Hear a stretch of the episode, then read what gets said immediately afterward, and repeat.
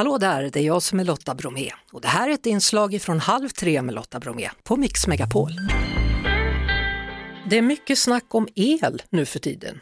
Ni har säkert tänkt på det. Ni har också sett räkningarna. Vi ska prata mer om räkningarna alldeles strax, men nu en ny uppfinning, tror jag i alla fall. Eh, Marie Torstensson, projektledare för Grön flygplats, hallå där! Hej! Ja du, det här med elflyg. I veckan så har alltså för första gången ett elflygplan startat och landat i bland annat Jönköping. Berätta! Ja, men vi är ute på en liten elflygsturné i Mellansverige med ett plan eh, som går helt på batterier. Det är byggt i Tjeckien. De har tagit upp det därifrån för att vi ska kunna visa upp att elflyg inte är science fiction utan de finns. Alltså, det här är framtiden då med andra ord, som redan är här? Ja, men det är en mix utav framtiden. Vi, det fossilfria flyget är på väg och då blir batteridrivet elflyg en del utav den. Men vi måste ha de andra delar också. Jag tycker att det låter lite läskigt. Alltså tänk om planet laddar ur? Ja, men inom flyg så är det säkerhet, säkerhet och säkerhet. Så att alla flyg måste ju certifieras och det är ju en del utav processen att det tar tid att utveckla nytta. Mm. Hur, hur känns det att flyga ett elplan? Har du prövat? Ja, det är tyst. ja, det är precis som att åka elbil, alltså det är tyst om man glider. Eh, ja, det, det, är ju en propeller, så det är ju en takfläkt. Det, så att man, man hör ju propellen, men annars är det ju inget som låter. Nej, hur, hur långa sträckor kan man flyga än så länge? Då? Eh, med det här planet så kan de flyga ungefär i två och en halv timme. Så att det har ganska lång räckvidd ändå.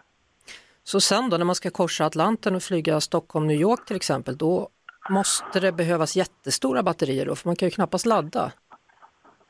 Eh, nej, det gör man nog inte på vägen. Men då tror inte jag att det kommer att bli batteridrivet flyg, utan då är det nya tekniker som vätgas till exempel som utvecklas. Eller så kommer man att flyga på Sustainable Aviation Fuel som redan finns. Det kan man, det kan man liksom hälla i och tanka de befintliga planen med. Mm. Eh, mål... Och då är det bi bioflygbränsle. Mm. Ja, precis. Eh, målet är då att år 2045 så ska alla flyg i Sverige vara fossilfria. Kommer det bli så tror du? Ja, men det är branschen som har tagit fram de här eh, färd som var en av de första färdplanerna faktiskt fram. Och den följer vi upp varje år. Ja, hittills ser det ut som att det tror vi kommer att lyckas. Det behövs lite eh, tuffa politiska beslut kanske på vägen. Men branschen gör allt vad vi kan för att det ska bli verklighet. Vad, vad kostar det att ladda ett elplan? Nej, jag, nu är inte jag, flyger ju inte jag det här planet, men, men, jag vet att när vi var i Jönköping då som var primärstoppet, då gjorde, vi, då gjorde de nio kortare flygturer och då sa de att det kostade ungefär 30 kronor att ladda.